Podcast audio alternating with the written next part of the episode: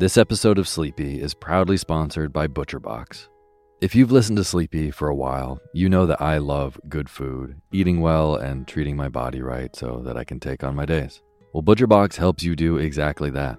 They deliver super high quality, one hundred percent grass-fed beef, free-range organic chicken, crate-free pork, and wild-caught seafood right to your door.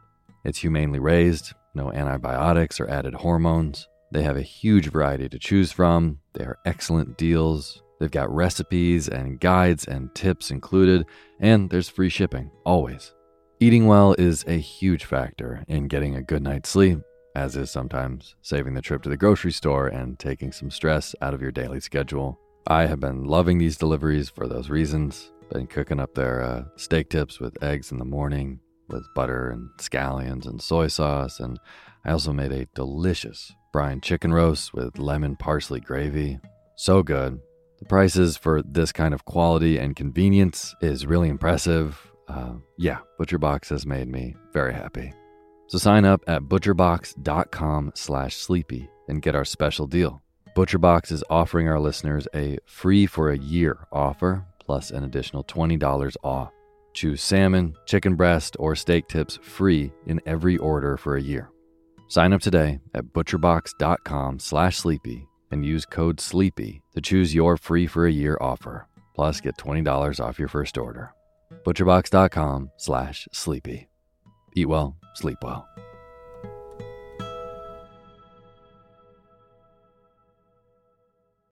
When you need mealtime inspiration, it's worth shopping Kroger, where you'll find over thirty thousand mouthwatering choices that excite your inner foodie. And no matter what tasty choice you make, you'll enjoy our everyday low prices, plus extra ways to save, like digital coupons worth over six hundred dollars each week. You can also save up to one dollar off per gallon at the pump with fuel points. More savings and more inspiring flavors make shopping Kroger worth it every time. Kroger, fresh for everyone. Fuel restrictions apply. Hi everyone, my name is Otis Gray, and you're listening to Sleepy. A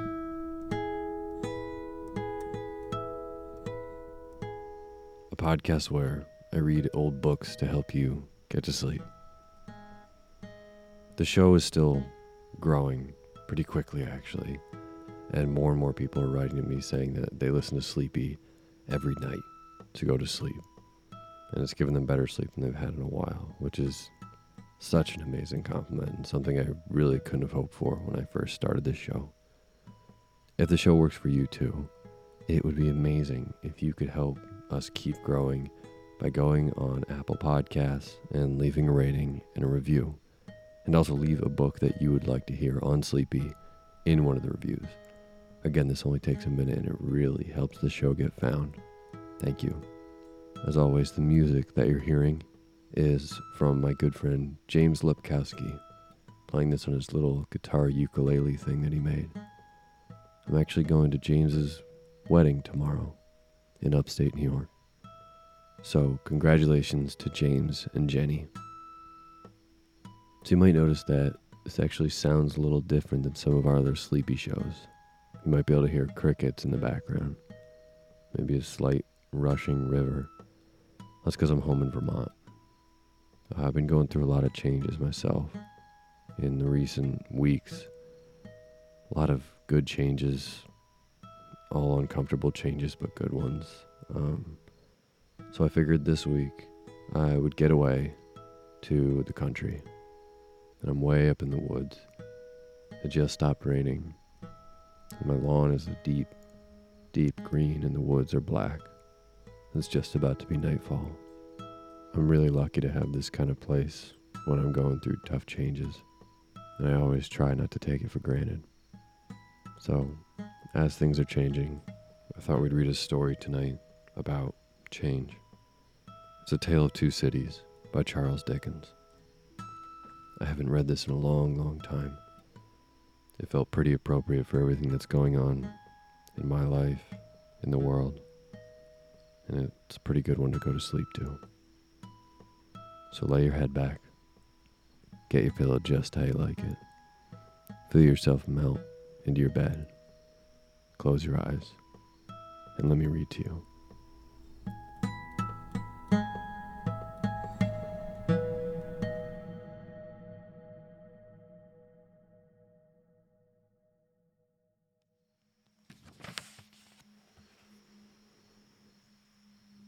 It was the best of times. It was the worst of times. It was the age of wisdom. It was the age of foolishness. It was the epoch of belief. It was the epoch of incredulity. It was the season of light. It was the season of darkness. It was the spring of hope. It was the winter of despair. We had everything before us. We had nothing before us. We were all going direct to heaven. We were all going direct the other way. In short, the period was so far like the present period. Some of the noisiest authorities insisted on its being received, for good or for evil, in the superlative degree of comparison only. There were a king with a large jaw and a queen with a plain face on the throne of England. There were a king with a large jaw and a queen with a fair face on the throne of France. In both countries it was clearer than crystal to the lords of the state, preserves of loaves and fishes, that things in general were settled forever. It was the year of our Lord one thousand seven hundred seventy-five. Spiritual revelations were conceded to England at that favored period, as at this. Missus Southcott had recently attained her five and twentieth blessed birthday, of whom a prophetic, private, in the Life Guards had heralded the sublime appearance of announcing that arrangements were for the swallowing up of London and Westminster. Even the Cock-lane ghost had been laid only round a dozen of years, after rapping out its passages as the spirits of this very year last past, supernaturally deficient in originality, rapped out theirs. Mere messages in the earthly order of events had lately come to the English crown and people from a congress of British subjects in America, which, strange to relate, have proved more important to the human race than any communications yet received through any of the chickens of the Cock-lane brood. France, less favored on the whole as to matters spiritual than her sister of the shield and trident, rolled up with exceeding smoothness down the hill, making paper money and spending it. Under the guidance of the Christian pastors she entertained herself. Besides, with such humane achievements as sentencing a youth to have his hands cut off, his tongue torn out with pincers, and his body burned alive, because he had not kneeled down in the rain to do honor to the dirty procession of monks which passed within his view at a distance of some fifty or sixty yards. It is likely enough that, rooted in the woods of France and Norway, there were growing trees. When that sufferer was put to death, already marked by the woodman, fate, to come down to be sawn into boards, to make a certain movable framework, with a sack and a knife in it, terrible in history. It is likely enough that in the rough outhouses of some tillers of the heavy lands adjacent to Paris, there were sheltered from the weather that every day, rude carts, bespattered with rustic mire, snuffed out by pigs, and roosted in by poultry, which the farmer, Death, had already set apart to be his tumbrils of the Revolution.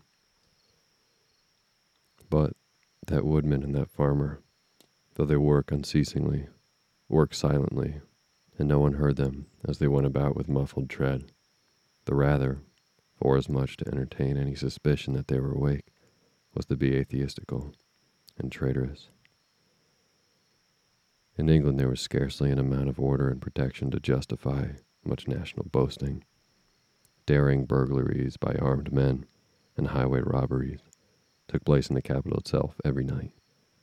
Families were publicly cautioned not to go out of town without removing their furniture to upholsterers' warehouses for security.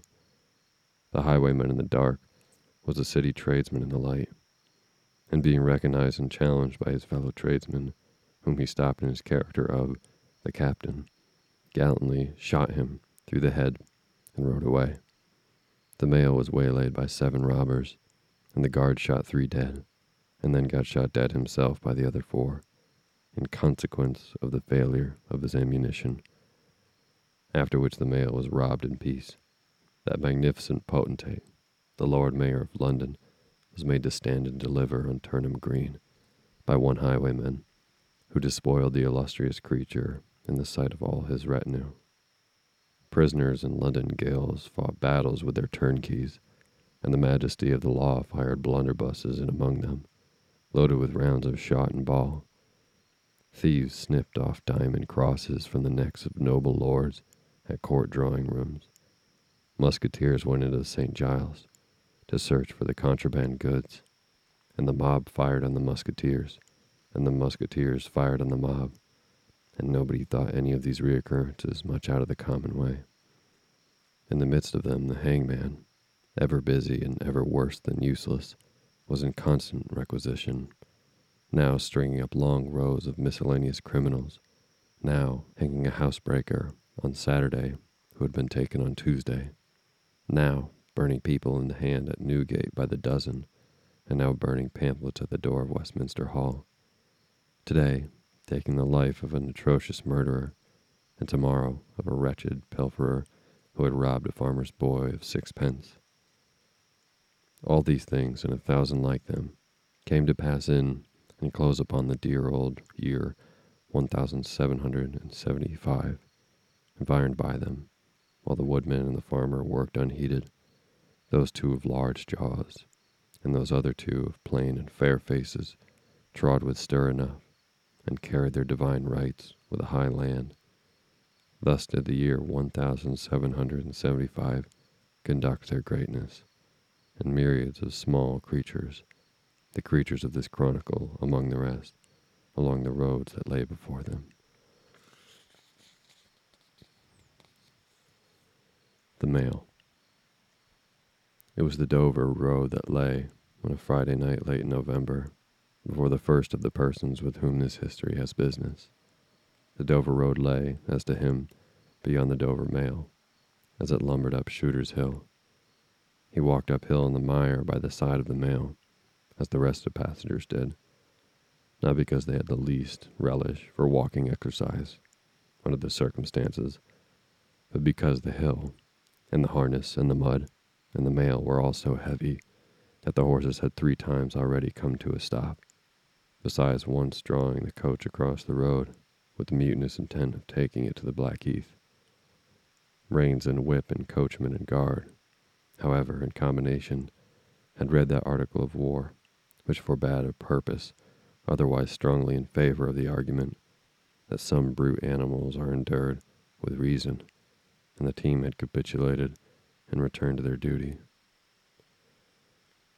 With drooping heads and tremulous tails, they mashed their way through the thick mud, floundering and stumbling between whiles, as if they were falling to pieces at larger joints. As often as the driver rested them and brought them to a stand, with wary wo-ho, so-ho then, the near leader violently shook his head and everything upon it, like an unusually emphatic horse, denying that the coach could get up the hill. Whenever the leader made this rattle, the passenger started, as a nervous passenger might, and was disturbed in mind. There was a steaming mist in all the hollows, and it had roamed in the forlornness up in the hill, like an evil spirit, seeking rest and finding none. A clammy and intensely cold mist, it made its slow way through the air in ripples that visibly followed and overspread one another, as the waves of an unwholesome sea might do. It was dense enough to shut out everything, from the light of the coach lamps but these its own workings, and a few yards of road, and the reek of the laboring horses steamed into it, as if they had made it at all. The other two passengers, besides the one, were plodding up the hill by the side of the mail. All three were wrapped in cheekbones and above the ears, and wore jackboots. Not one of the three could have said, from anything he saw, what either of the other two was like, and each was hidden under almost as many wrappers from the eyes of the mind as from the eyes of the body of his two companions. In those days, travelers were very shy of being confidential on short notice, for anybody on the road might be a robber or in league with robbers. As to the latter, when every posting house and alehouse could produce somebody in the captain's pay, ranging from the landlord of the lowest stabled nondescript, it was the likeliest thing upon the cards. So, the guard of the Dover Mail thought to himself that Friday night in November one thousand seven hundred seventy-five, lumbering up Shooter's Hill, as he stood on his own particular perch behind the mail, beating his feet and keeping an eye and a hand on the arm chest before him, where a loaded blunderbuss lay at the top of six or eight loaded horse pistols, deposited a substream of cutlass. The Dover Mail was in its usual genial position, that the guard suspected the passengers, the passengers suspected one another and the guard, and they all suspected everybody else, and the coachman was sure of nothing but the horses, as to which cattle he could have a clear conscience, have taken his oath on the two testaments that they were not fit for the journey. "Wo-ho," said the coachman.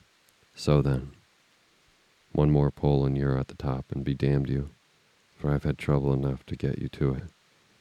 "Halloa," the guard replied. "What o'clock do you make it, Joe?" Ten minutes good, past eleven. "My blood," ejaculated the vexed coachman, "and not atop the shooters yet. Tiss, yah, get on with you." The emphatic horse, cut short by the whip, in a most decided negative, made a scramble for it, and the three other horses followed suit. Once more the Dover Mail struggled on, with the jackboots of its passengers squashing along by its side. They had stopped when the coach stopped, and they kept close company with it. If any one of the three had the hardihood to propose to another to walk on a little ahead in the mist and the darkness, he would have put himself in a fair way of getting shot instantly as a highwayman. The last burst carried the mail to the summit of the hill. The horses stopped to breathe again, and the guard got down to the skid and the wheel for the descent, and opened the coach door to let the passengers in. "Tiss, Joe," cried the coachman in a warning voice, looking down from his box. "What do you say, Tom?" They both listened. "I say a horse at a canter coming up, Joe." "I say a horse at a gallop, Tom," returned the guard, leaving his hold of the door and mounting nimbly into his place. "Gentlemen, in the king's name, all of you." With this hurried adjuration, he cocked his blunderbuss and stood on the offensive. The passenger booked by this history was on the coach step getting in. The two other passengers were close behind him and about to follow. He remained on the step, half in coach and half out of it. They remained in the road below him. They all looked from the coachman to the guard, and from the guard to the coachman, and listened. The coachman looked back, and the guard looked back. Even the emphatic leader pricked up his ears and looked back, without contradicting. The stillness consequent on the cessation of the rumbling and laboring of the coach, added to the stillness of the night, made it very quiet indeed. The panting of horses communicated a tremulous motion to the coach, as if it were in a state of agitation.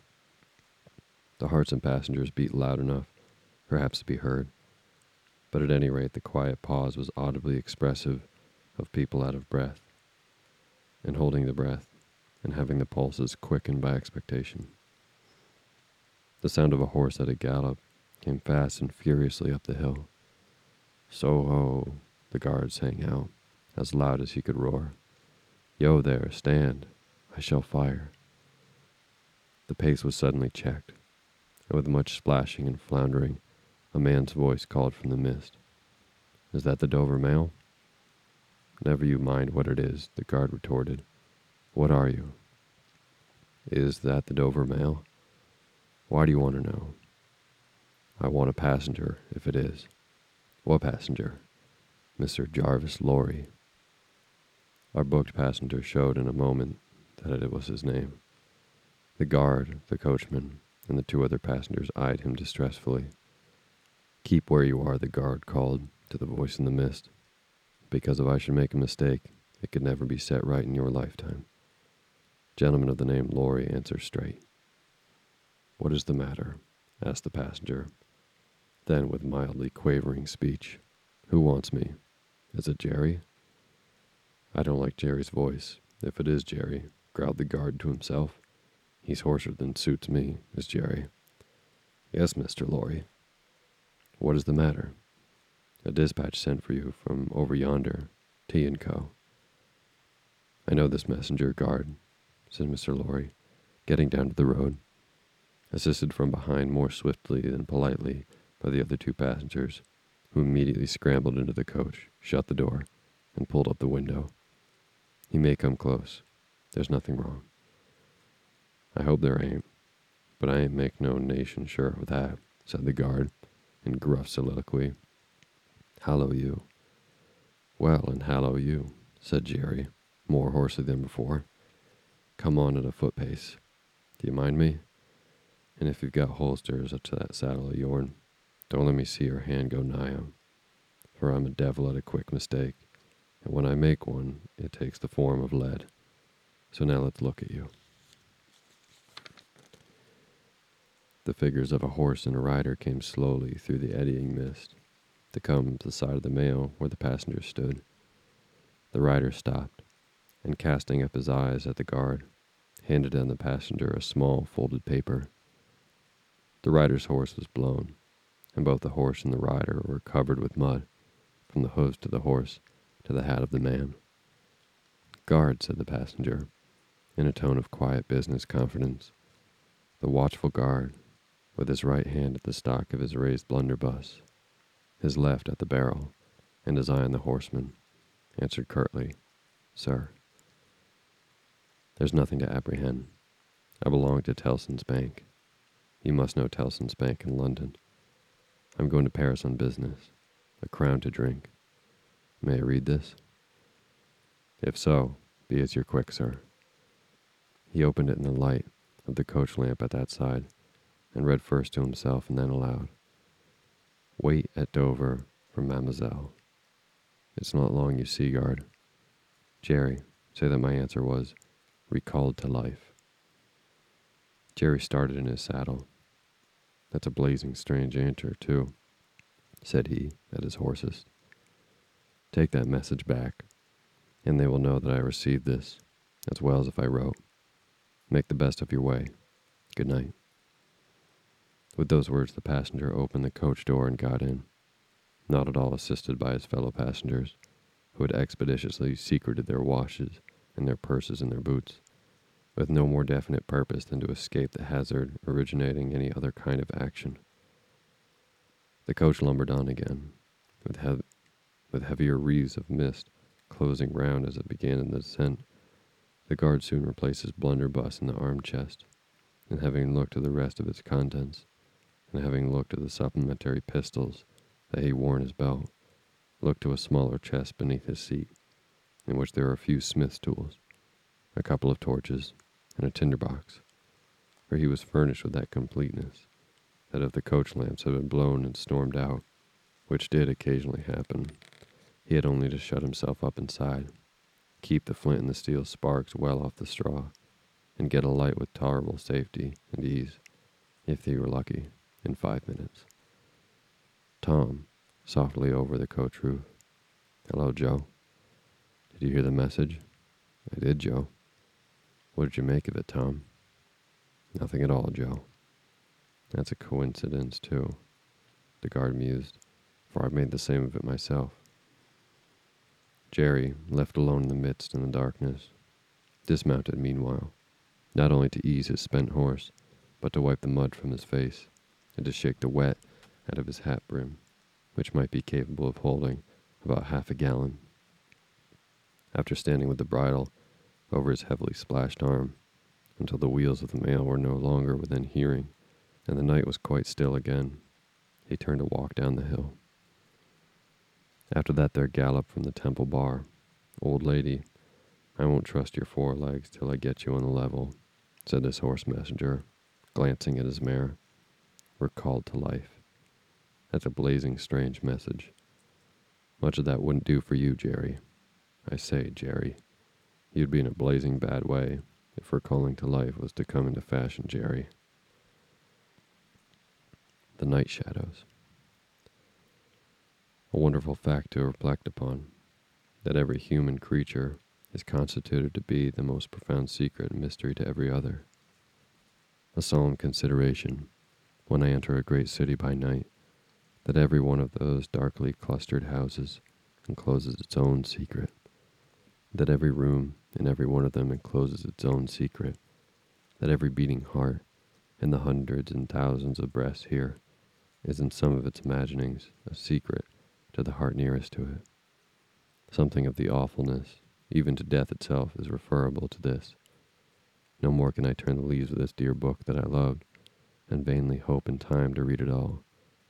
No more can I look into the depths of this unfathomable water, wherein, as momentary lights glanced into it, I have had glimpses of buried treasure and other things submerged. It was appointed that the book should shut without a spring, forever and forever, when I had but read a page. It was appointed that the water should be locked in an eternal frost, when the light was playing on its surface, and I stood in ignorance on the shore. My friend is dead. My neighbor is dead. My love, the darling of my soul, is dead. It is the inexorable consolidation and perpetuation of the secret that is always in that individuality, and which I shall carry in mind to my life's end. In any of the burial places in this city through which I pass, is there a sleeper more inscrutable than its busy inhabitants are, in their most innermost, in their innermost personality, to me, or than I to them? As to this, his natural and not to be alienated inheritance, the messenger on horseback had exactly the same possessions as the king, the first minister of state, or the richest merchant in London. So with the three passengers shut up in the narrow compass of the one lumbering old mail coach, they were mysteries to one another, as complete as if each had been their own coach and six, or his own coach and sixty, with the breadth of a country between him and the next. The messenger rode back at an easy trot, stopping pretty often at the alehouses by the way to drink, but evincing a tendency to keep his own counsel, and to keep his hat cocked over his eyes. He had eyes that assorted very well with that decoration, being of a surface black, with no depth in the color or form, much too near together, as if they were afraid of being found out in something, singly, if they kept too far apart.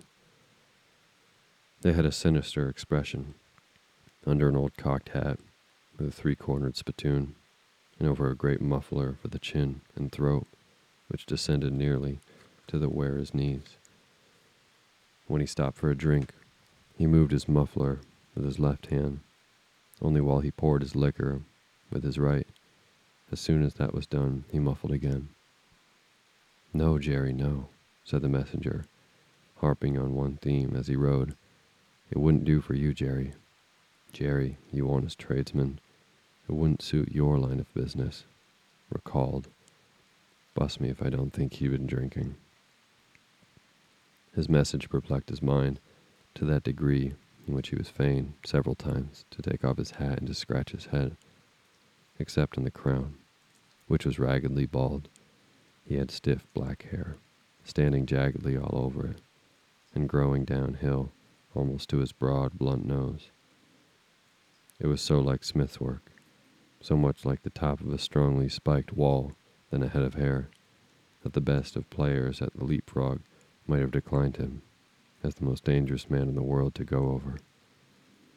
While he trotted back with the message he was to deliver to the night watchman in his box at the door of Tellson's Bank by Temple Bar, who was to deliver to the greater authorities within, the shadows of the night took shapes to him as it rose out of the message, and took much shapes as the mare arose out, as arose out of her private topics of uneasiness. They seemed to be numerous, for she shied at every shadow on the road. What time the mail coach lumbered, jolted, rattled, and bumped on its tedious way, with its three fellow inscrutables inside, to whom, likewise, the shadow of the night revealed themselves, in the forms of their dozing eyes and wandering thoughts suggested. Tellson's Bank had a run upon it in the mail, as the bank passenger, with an arm drawn through the leathern strap, which did what lay in it to keep him from pounding against the next passenger and driving him into his corner, whenever the coach had a special jolt, not in his place with half-shut eyes, the little coach windows, and the coach lamp dimly gleaming through them, and the bulky bundle of the opposite passenger, became the bank, and did great stroke of business. The rattle of the harness was chink and money, and more drafts were honored in five minutes than even Tellson's, with all its foreign and home connection, ever paid in thrice the time. Then the strong rooms underground, at Tellson's, with such of their valuable stores and secrets as were known to the passenger, and it was not a little that he knew about them, open before them, and he went in among them with the great keys of the feebly burning candle, and found them safe and strong and sound and still, just as he had last seen them. But though the bank was almost always with him, and though the coach, in a confused way, like the presence of pain under an opiate, was always with him, there was always a current of impression that never ceased to run, all through the night. He was on his way to dig someone out of their own grave. Now, with such a multitude of faces that showed themselves before him, was the true face of the buried person. The shadows of the night did not indicate, but they were all faces of a man of five and forty by years, and they differed principally in the passions they expressed, and in the ghastliness of their worn and wasted state. Pride, contempt, defiance, stubbornness, submission, lamentation, succeeded one another. So did varieties of sunken cheek, cadaverous color, emaciated hands and figures. But the face was in the main one face, and every head was prematurely white. A hundred times the dozing passenger inquired of the spectre, buried how long? The answer was always the same, almost eighteen years. You had abandoned all hope of being dug out, long ago. You know how that you were called to life? They tell me so. I hope you care to live. I can't say. Shall I show her to you? Will you come and see her? The answers to this question were various and contradictory. Sometimes the broken reply was, wait, it would kill me if I saw her too soon. Sometimes it was given a tender rain of tears, and then it was, take me to her. Sometimes it was staring and bewildered, and then it was, I don't know her. I don't understand. After such imaginary discourse, the passenger, in his fancy, would dig, and dig, dig, now with a spade, now with a great key, now with his hands, to dig this wretched creature out. Got out at last, with earth hanging about his face and hair, he would suddenly fall away to dust. The passenger would then start to himself and lower the window, to get the reality of mist and rain on his cheek. Yet even when his eyes were opened in the midst of the rain, on the moving patch of light from the lamps, and the hedge at the roadside retreating by jerks, the night shadows outside the coach would fall into the train of the night shadows within. The real banking house by Temple Bar, the real business of the past day, the real strong rooms, the real express sent after him, the real message returned, would all be there. Out of the mist among them, the ghostly face would rise, and he would accost it again. Buried how long? Almost eighteen years. I hope you care to live. I can't say. Dig, dig, dig, until an impatient movement from one of the two passengers would admonish him to pull up the window, draw his arm securely through the leathern strap, and speculate upon the two slumbering forms, until his mind lost its hold of them, and they again slid into the bank and the grave. Buried how long? Almost eighteen years. You had abandoned all hope of being dug out? Long ago. The words were still in his hearing, as just spoken, distinctly in his hearing as ever spoken words had been in his life, when the weary passenger started to the consciousness of daylight, and found that the shadows of the night were gone. He lowered the window and looked at the rising sun. There was a ridge of plowed land, with a plow upon it where it had been left last night when the horses were unyoked. Beyond, a quiet coppice wood, in which many leaves of burning red and golden yellow still remained upon the trees. Though the earth was cold and wet, the sky was clear, and the sun rose bright, placid and beautiful. Eighteen years, said the passenger, looking at the sun. Gracious creator of the day, to be buried alive for eighteen years. The preparation. When the mail got successfully to Dover, in the course of the forenoon, the head drawer at the Royal George Hotel opened the coach door, as his custom was. He did it with some flourish of ceremony, for a mail journey from London in winter was an achievement to congratulate an adventurous traveler upon. By that time there was only one adventurous traveler left to be congratulated, for the two others had been set down at their respective roadside destinations, and milled away inside the coach with its damp and dirty straw. Its disagreeable smell and the obscurity was rather like a larger sort of dog kennel. Mister Lorry, the passenger, shaking himself out of it, in chains of straw, a tangle of shaggy wrapper, flapping hat, and muddy legs, was rather like a larger sort of dog. "There will be a packet at Calais tomorrow. Drawer?" "Yes, sir, if the weather holds out and the wind sets tolerable fair. The tide will serve pretty nicely at about two in the afternoon, sir." "Bed, sir?" "I shall not go to bed tonight, but I want a bedroom and a barber." "And then breakfast, sir?" "Yes, sir. That way, sir, if you please." "Show Concord. Gentleman's valise and hot water to Concord. Pull off gentleman's boots in Concord. You will find a fine sea coal fire, sir. Fetch barber to Concord. Stir about there now for Concord."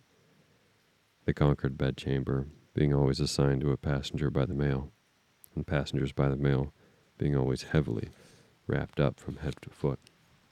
The room had the odd interest for the establishment of the Royal George, that although but one kind of man was seen to go into it, all kinds and varieties of men came out of it.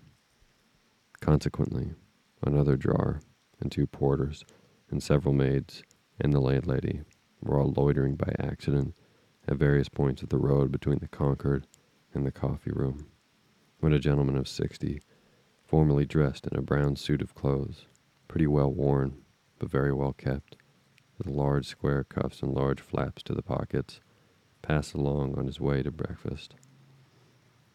The coffee room had no other occupant that forenoon than the gentleman in brown. His breakfast table was drawn before the fire, and as he sat, with its lights shining on him, waiting for the meal, he sat so still that he might have been sitting for his portrait. Very orderly and methodical he looked, with a hand on each knee, and a loud watch ticking a sonorous sermon under his flapped waistcoat, as though it pitted its gravity and longevity against the levity and evanescence of a brisk fire. He had a good leg, and was a little vain of it, for his brown stockings fitted sleek and close, and were of fine texture. His shoes and buckles, too, though plain, were trim. He wore an odd little, sleek, crisp flaxen wig, setting very close to his head, which wig, it is to be presumed, was made of hair, but which looked far more as though it were spun from filaments of silk or glass. His linen, though not of a fineness in accordance with his stockings, was as white as the tops of the waves that broke upon the neighboring beach, or the specks of the sail that glinted in the sunlight far at sea. A face habitually suppressed and quieted was still lighted up under the quaint wig by a pair of moist, bright eyes that it must have cost their owner. In years gone by, some pains to drill still composed and reserved expression of Tellson's Bank. He had a healthy color in his cheeks, in his face, though lined, bore a few traces of anxiety. But perhaps the confidential bachelor clerks in Tellson's Bank were principally occupied with the cares of other people, and perhaps second-hand cares, like second-hand clothes, come easily on and off. Completing his resemblance to the man who was sitting for his portrait, Mister Lorry dropped off asleep. The arrival of his breakfast roused him, and he said to the drawer, as he moved his chair to it, "I wish accommodation prepared for a young lady who may come here at any time today. She may ask for Mister Jarvis Lorry, or she may only ask for a gentleman from Tellson's Bank. Please let me know." "Yes, sir." "Tellson's Bank in London, sir." "Yes." "Yes, sir. We have oftentimes the honor to entertain your gentlemen in their traveling backwards and forwards betwixt London and Paris, sir. A vast deal of traveling, sir, in Tellson and Company's house. Yes, we are a quite French house, as well as an English one. Yes, sir. Not much in the habit of such traveling yourself, I think, sir. Not of late years. It is fifteen years since we, since I, came last from France. Indeed, sir. That was before my time here, sir. Before our people's time here, sir. The George was in other hands at the time, sir. I believe so. But I would hold a pretty large wager, sir, that a house like Tellson and Company was flourishing, a matter of fifty, not to speak of fifteen years ago. You might treble that, and say a hundred and fifty, yet not be far from the truth. Indeed, sir. Rounding his mouth and both his eyes, as he stepped backward from the table, the waiter shifted his napkin from his right arm to his left, dropped into a comfortable attitude, and stood surveying the guest while he ate and drank, as from an observatory or watchtower, according to the immemorial usage of waiters in all ages. When Mister Lorry had finished his breakfast, he went out for a stroll on the beach. The little narrow, crooked down of Dover hid itself away on the beach and ran its head into the chalk cliffs like a marine ostrich. The beach was a desert of heaps of sea and stones tumbling wildly about, and the sea did what it liked, and what it liked was destruction. It thundered at the town, and thundered at the cliffs, and brought the coast down madly. The air among the houses was of so strong a piscatory flavor that one might have supposed sick fish went up and dipped in it, as sick people went down to be dipped in the sea. A little fishing was done in the port, and a quantity of strolling about by night and looking seaward, particularly at those times when the tide made and was near flood. Small tradesmen, who did no business whatsoever, sometimes unaccountably realized large fortunes, and it was remarkable that nobody in the neighborhood could endure a lamplighter. As the day declined into the afternoon, and the air, which had been at intervals clear enough to allow the French coast to be seen, became again charged with mist and vapor, Mister Lorry's thoughts seemed to cloud too. When it was dark, and he sat before the coffee-room fire, awaiting his dinner as he had awaited his breakfast, his mind was busily digging, digging, digging in the live red coals. A bottle of good claret after dinner does a digger in red coals no harm, otherwise than has a tendency to throw him out of work. Mister Lorry had been idle a long time, and had just poured out a last glassful of wine, with as complete of an appearance of satisfaction as is ever to be found in an elderly gentleman of fresh complexion who has got to the end of the bottle, when a rattling of wheels came up the narrow street and rumbled into the inn yard. He set down his glass untouched.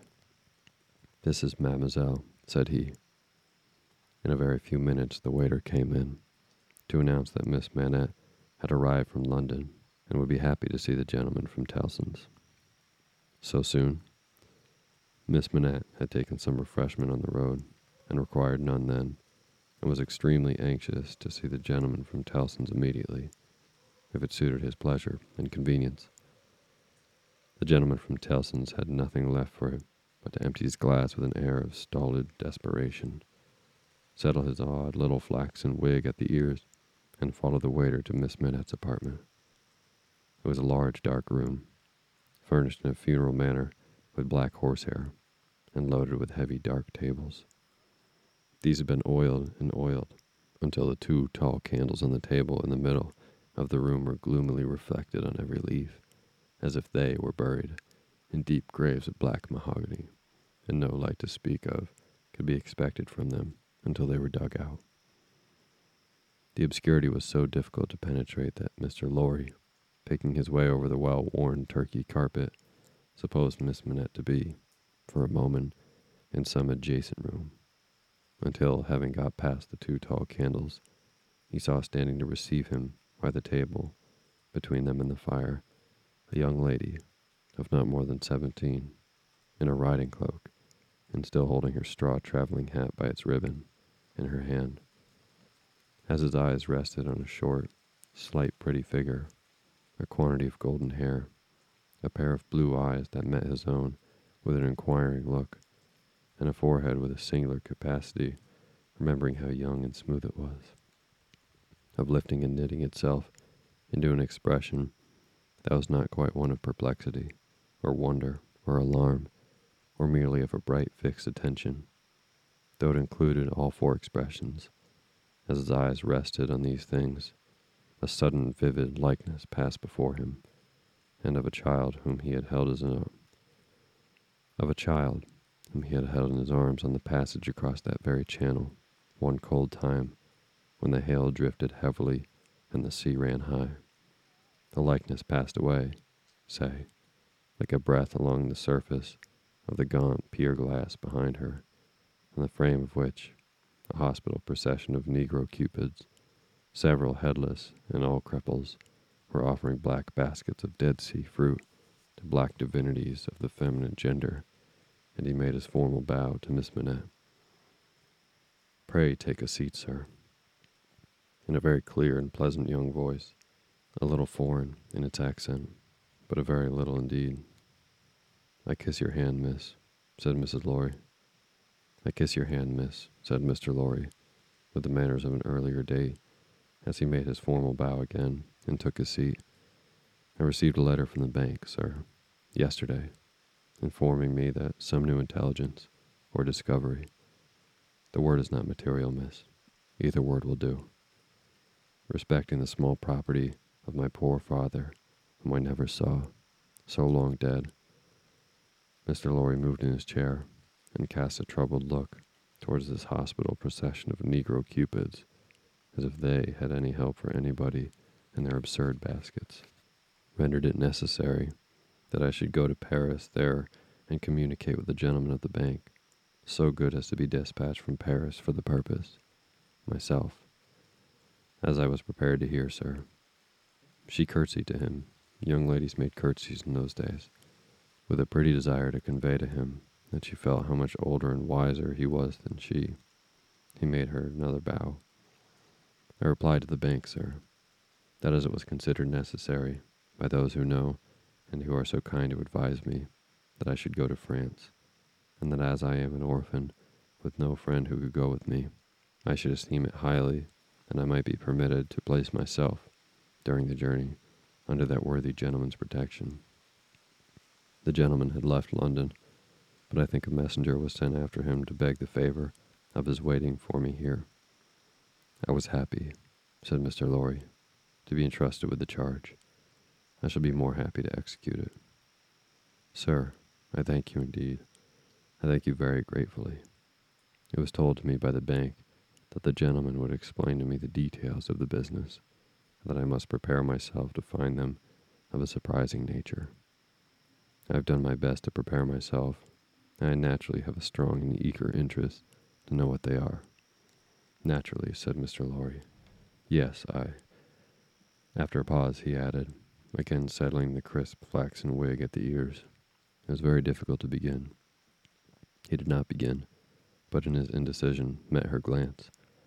The young forehead lifted itself into that singular expression, but it was pretty and characteristic, besides being singular, and she raised her hand, as if with an involuntary action she caught at, or stayed, some passing shadow. "Are you quite a stranger to me, sir?" "Am I not?" Mister Lorry opened his hands and extended them outward with an argumentative smile. Between the eyebrows and just over the little feminine nose, the line of which was as delicate and fine as it was possible to be, the expression deepened itself as she took her seat thoughtfully in the chair by which he had hitherto remained standing. He watched her as she mused, and the moment she raised her eyes again went on. "In your adopted country, I presume, I cannot do better than address you as a young English lady, Miss Manette." "If you please, sir." "Miss Manette, I am a man of business. I have a business charge to acquit myself of. In your reception of it, don't heed me any more than if I was a speaking machine. Truly, I am not much else. I will, with your leave, relate to you, miss, the story of one of your customers." "Story." He seemed witfully to mistake the word she had repeated when he added in a hurry, "Yes, customers. In the banking business we usually call our connection to our customers." In the banking business, we usually call our connection our customers.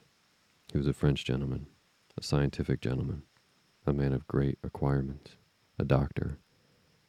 Not a Bouvet. Why, yes, a Bouvet. Like Monsieur Manette. Your father, the gentleman, was of Beauvais. Like Monsieur Manette, your father, the gentleman, was of repute in Paris. I had the honor of knowing him there.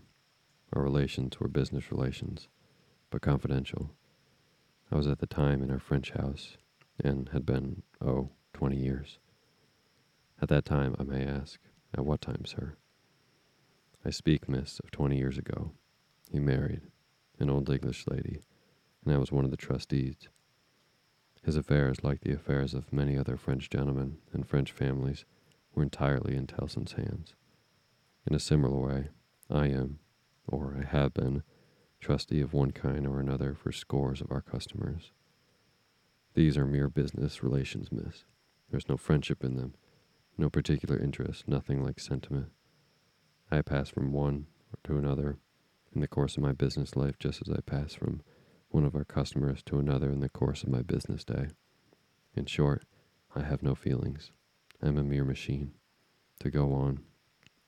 But this is my father's story, sir, and I begin to think. The curiously roughened forehead was very intent upon him, that when I was left, as an orphan, that my mother surviving my father was only two years, it was you who brought me to England. I am almost sure it was you. Mister Lorry took the hesitating little hand that confidently advanced to his, and he put it with some ceremony to his lips.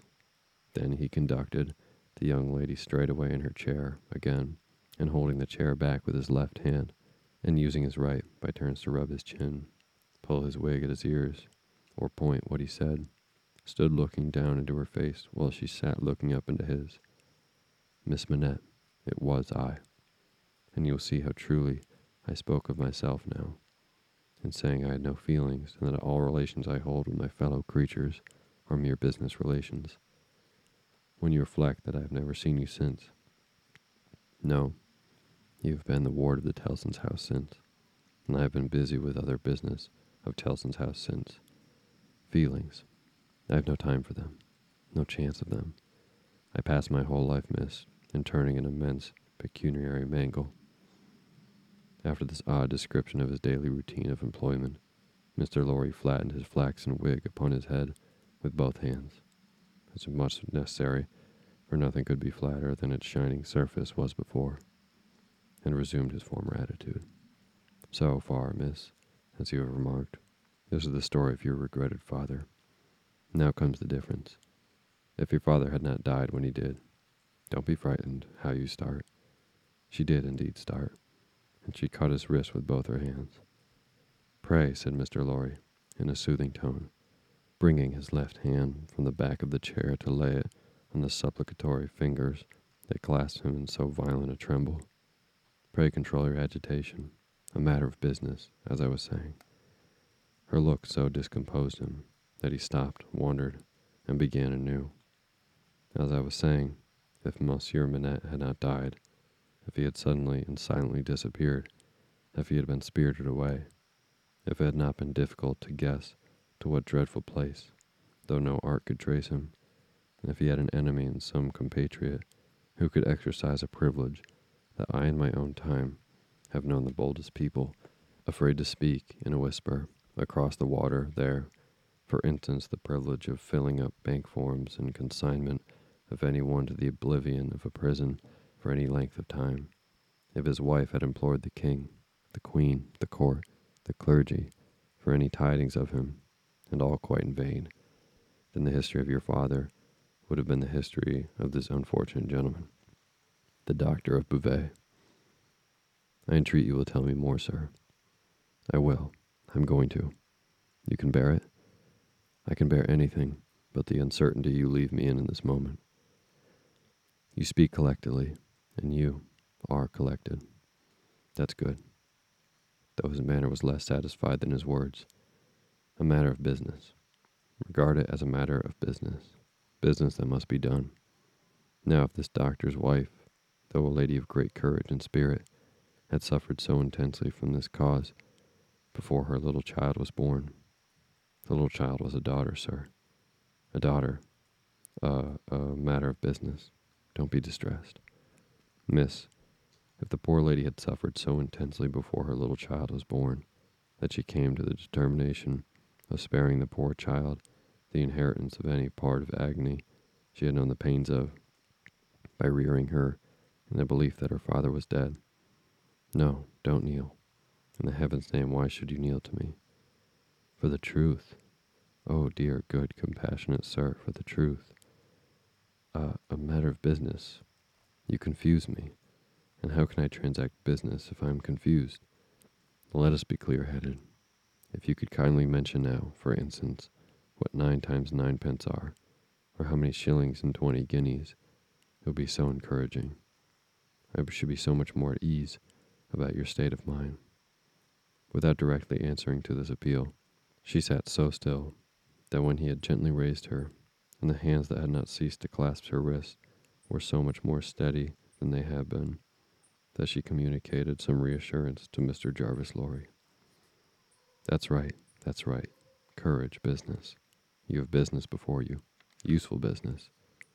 Miss Manette, your mother took this course with you, and when she lived, I believe broken-hearted, having never slackened her unveiling search for your father, she left you, at two years old, to grow to be blooming, beautiful and happy, without the dark cloud upon you of living in uncertainty, whether your father soon wore his heart out in prison, or wasted there, though many lingering years.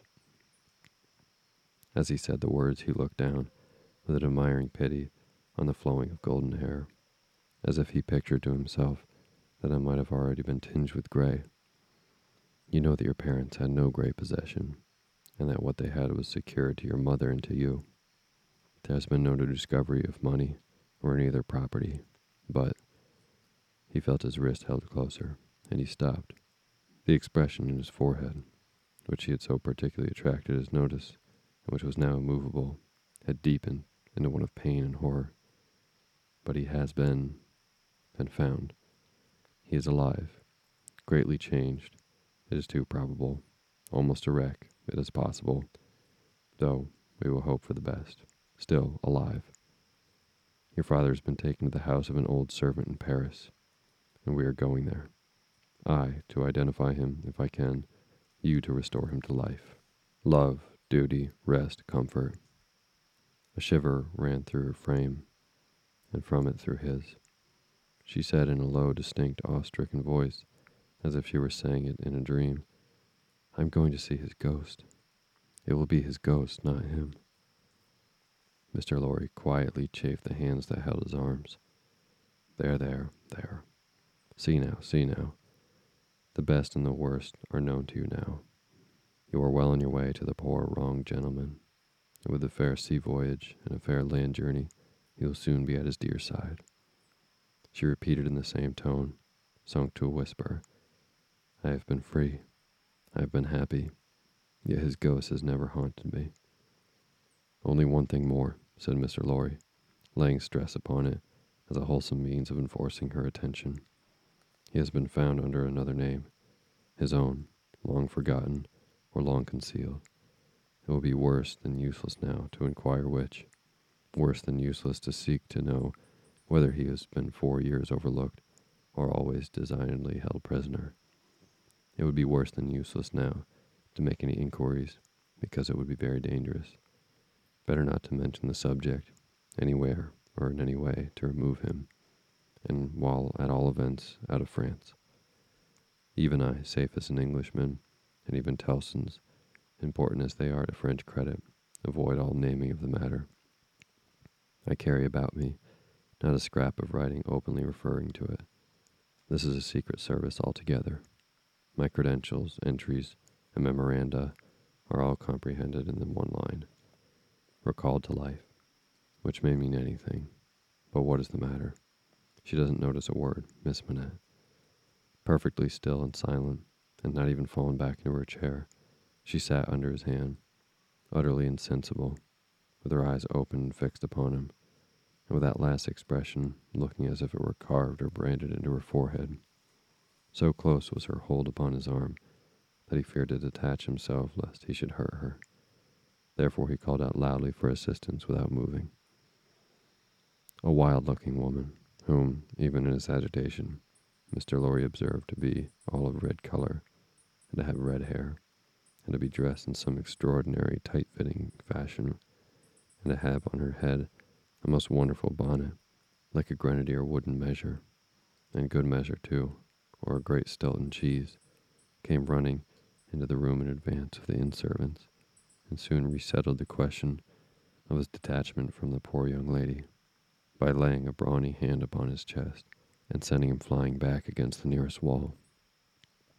"I really think this must be a man," was Mister Lorry's breathless reflection, simultaneously with his coming against the wall.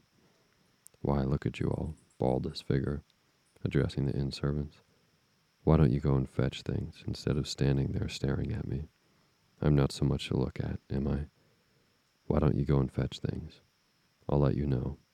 If you don't bring the smelling salts, cold water, and vinegar, quick, I will." There was an immediate dispersal for these restoratives, and she softly laid the patient on the sofa, and tended to her with great skill and gentleness, calling her my precious, and my bird, and spreading her golden hair aside over her shoulders with great pride and care. "And you and Brown," she said, indignantly turning on Mister Lorry, "couldn't you tell her what you had to tell her without frightening her to death? Look at her, with her pretty pale face and her cold hands. Do you call that being a banker?"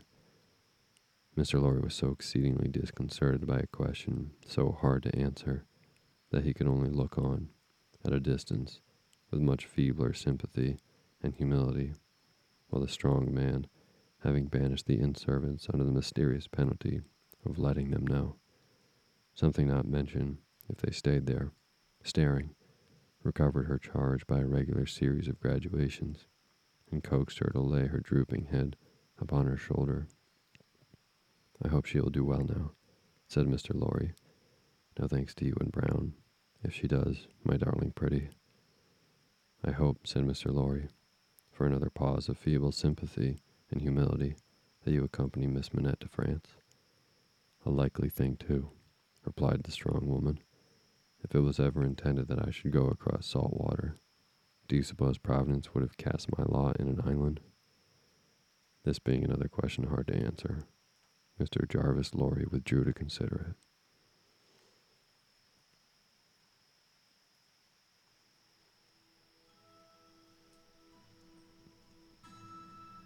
Thank you for listening to Sleepy. Good night.